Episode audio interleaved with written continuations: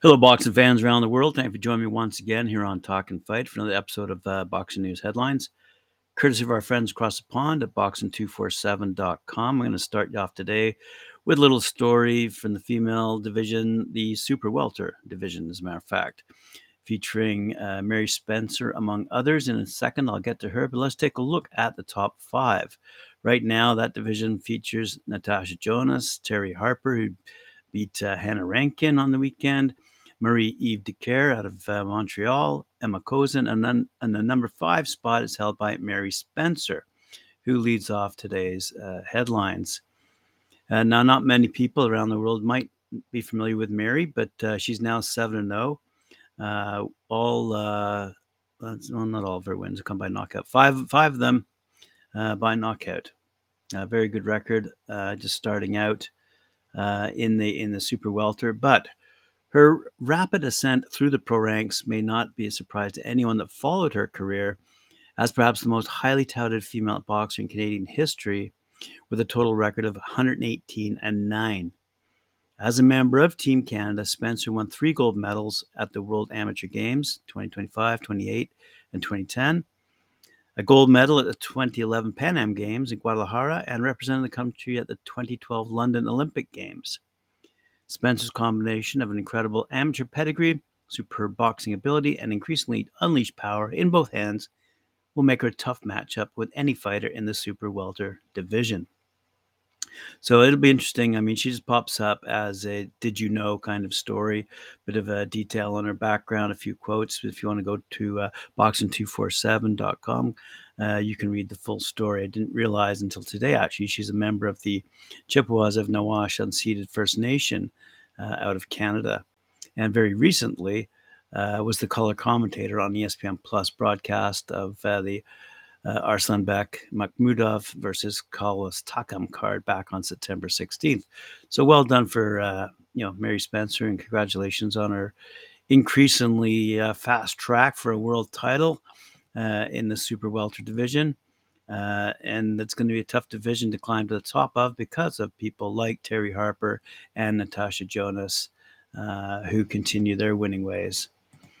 Let's move. Uh, by the way, just so if you didn't know, Natasha Jonas sports a 12 2 and 1 record, Terri Harper 13 1 and 1 record, and both out of United Kingdom, as you may be familiar.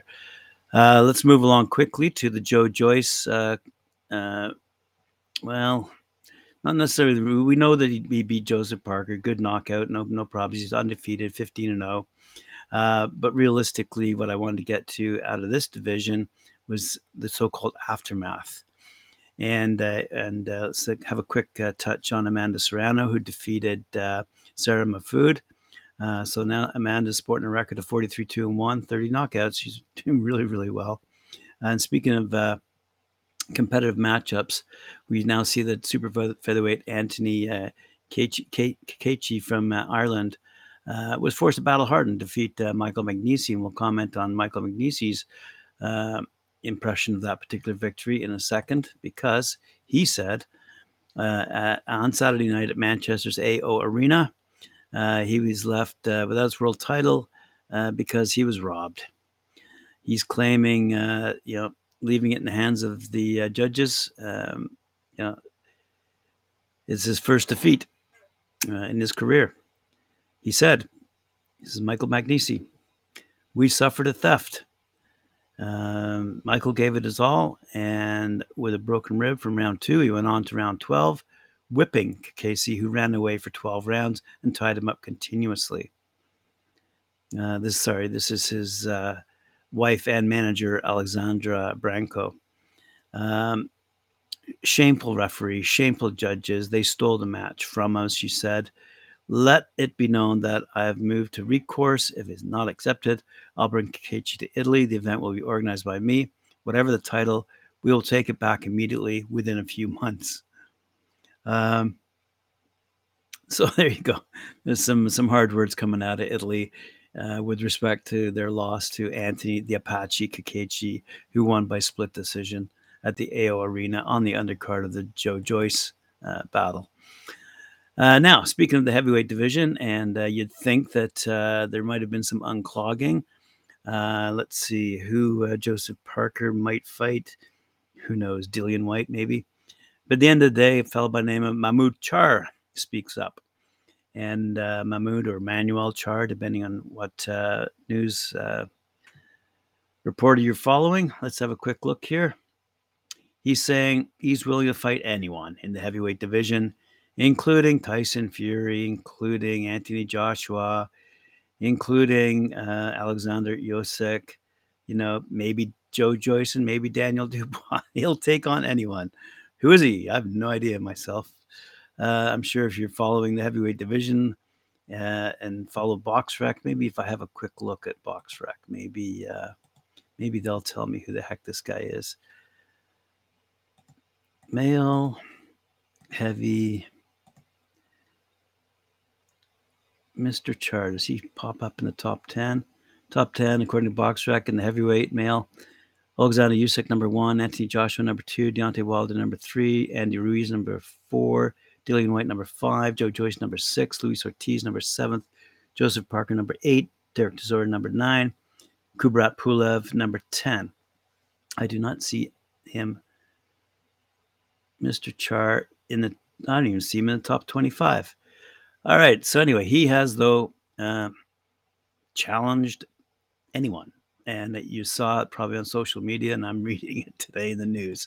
God knows why that's a news item. Anyway, uh, taking place in Newark, New Jersey on the weekend. We also saw Shakur Stevenson uh, come out victorious in his uh, battle, and also Keyshawn Davis as well. That was mentioned uh, by the Staffords yesterday in the Stafford Boxing Report.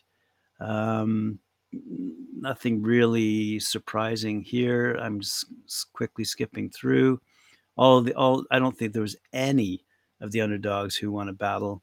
Uh, in other contests, Henry LeBlanc uh, defeated Andy Vanchez. Bruce Carrington uh, defeated Jose Argel. Pablo Valdez defeated uh, Nonny Lopez. Jahi Tucker defeated uh, Jose Sanchez.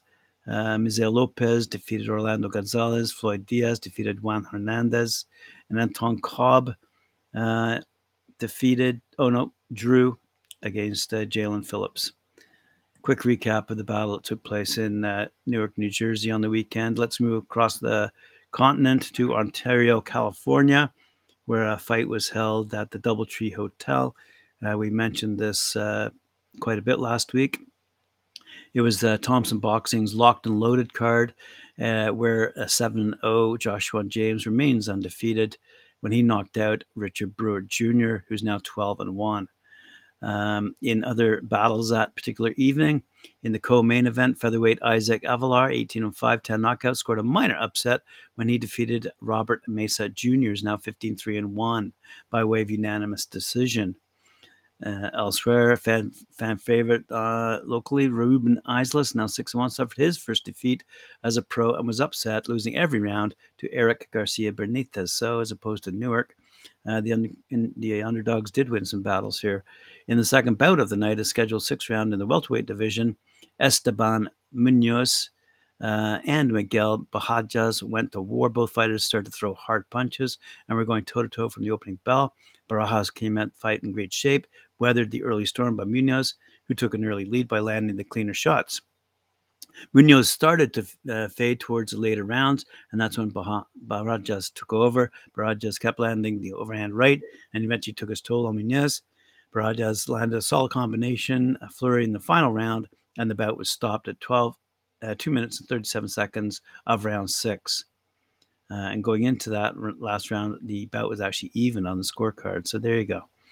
Uh, an opening bout of the evening saw super bantamweight prospect David the Hitman Salinas, now 3 0 1, uh, out of Rialto, California, destroy Alexis Salido out of Phoenix, Arizona, in round one of their scheduled four rounder. Both fighters were engaging on the inside, and Salinas caught Salido with an overhand right, dropping him to the canvas.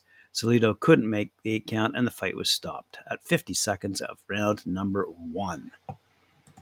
Let's move along to uh, Peter McGrail an upcoming fight. He faces the hardest fight of his career, it says here, when he headlines a major show in Liverpool next month. McGrail tops the bill at the Eventim Olympia on Saturday, October 15th, and takes on the dangerous Nicaraguan Alexander Espinoza over 10 rounds. A world champion making uh, McGrail 4 0, three knockouts, knows a win over Espinoza 21 4 2 will make his rivals sit up and take note as he picks up his pace on his journey to the top of the super bantamweight division. Uh, McGrail is the star attractions. Probellum returns to Liverpool, uh, but he's supported in the co-main event by Jazza Dickens, who fights the hard-hitting South African Lerato Dlamini. Dickens, 31 and 4 with 12 knockouts, enters into another high-stakes contest and is looking to rebuild towards a world title shot uh, in his uh, contest with Dlamini. Uh, Probellum Liverpool 2 also includes a must-see UK debut of Olympic super heavyweight champion Bakhodir Jalolov, who's who has a frightening 100% knockout record as a pro. Wow, did not know that. Alrighty, we'll have to check that out later, but I don't think I recall seeing his name on the top 25 that I just read out. But nonetheless, we'll move along here. Uh, uh, just some quotes uh, from Pete McGrail as he looks forward to his fight against Alexander Espinoza uh, in October. Also going on in October, we're going to have a fight here between two exciting youth world title fights have been added to the undercard to the huge IBO World Light Heavyweight Championship showdown between unbeaten local hero Leon Bunn and hard-hitting Irishman Padraig McCrory. And this has been brought to us uh, by our friends over at Wasserman Boxing in association with Probellum. The unbeaten Luca Sinquaki, holy moly, the unbeaten Luca Sinqueyansi from Offenbach, Germany, will put his WBC and IBF Youth World Light Heavyweight titles on the line against Leon Marek, while Leon Bauer will face Hansel Gonzalez. These fights are taking place in Frankfurt, Germany. And uh, those latter two are set to collide in a battle of the undefeated for the vacant IBF and IBO World Youth Super Middleweight titles. Uh, let's see, I'm not going to try to pronounce that fellow's name again. Uh, and that pretty well rounds out that story. Let's move along quickly to the last story of the day. An upcoming battle for Josh Warrington, who will defend his IBF World Featherweight title against Luis Lopez at the First Direct Arena in Leeds on Saturday, December 10th, live worldwide on DAZN and Matchroom and DAZN. Uh, can, can announce that light flyweight and unification clash between Hiroto Kyoguchi and Kenshiro Teraji will be broadcast live on DAZN in Europe and the pair clash in Saitama, Japan on Tuesday, November 1st. Let's have a quick look at Warrington first. Warrington, by the way, 31 1 0, eight knockouts. 31 1 1, actually.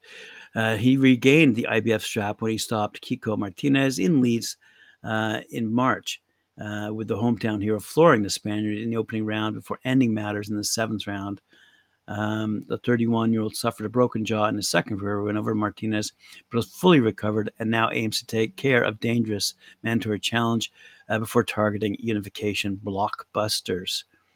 Um, let's see if we have some. I asked Kyoguchi, 16 and 0, 11 knockouts. Sean in his last outing, stopping Esteban Bermudez in eight thrilling rounds in Guadalajara in June.